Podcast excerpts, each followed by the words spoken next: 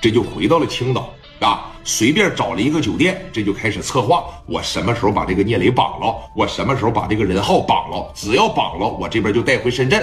但是你看，一开始你得先盯梢吧，你得先盯着吧，派了四五个兄弟，哎，连盯梢再打听，基本上就确定了聂磊的走向了啊。连着盯了得两三天的时候回来，给张荣生汇报情况，就说了：“生哥不好整，而且是十分的难弄，怎么的呢？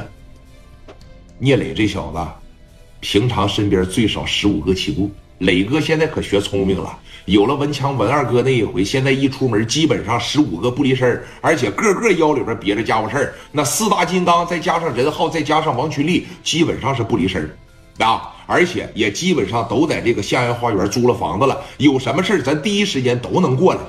所以说，绑聂磊的难度比较大，从深圳调兄弟跟他来硬的也不太现实。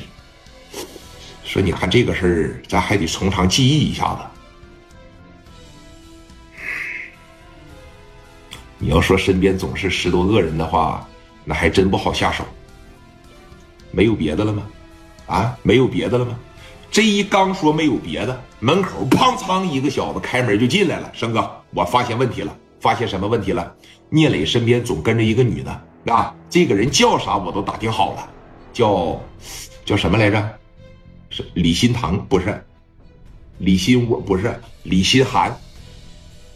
他跟聂磊走的挺近的，我估摸着应该是聂磊他媳妇儿，或者是聂磊身边挺重要的这么一个人，给他绑了，啊，把那女的绑了。但是，我又经过一番打听，这个女的不能绑，有啥不能绑的呀？要不能绑的情况下，你过来跟我说啥来着？不是，他爹是青岛市一把书记，咱要给他绑了的情况下，那给他爹整急眼了，他爹不得找人干咱们呢？啊？再好来不济，青岛一把书记啊，那是啊，多大的腕儿啊？那怎么办呢？你听我说这个办法行不行？绑不着聂磊，绑不着他媳妇儿，咱就绑任浩。任浩绑不着，咱就随便绑聂磊一个兄弟。你要是想说找聂磊要钱的情况下，我认为啊，先不要绑聂磊，咱们把这个重心呢往这个王群力身上放一放。你接着说，王群力是聂磊团伙的军师。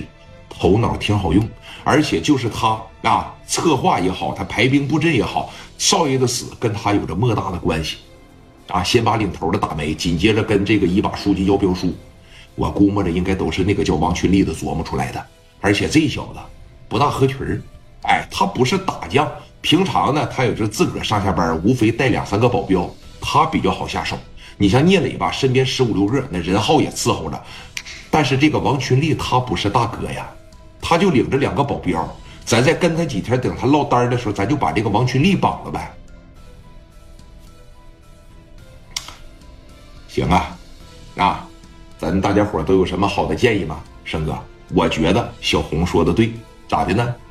把一个团伙。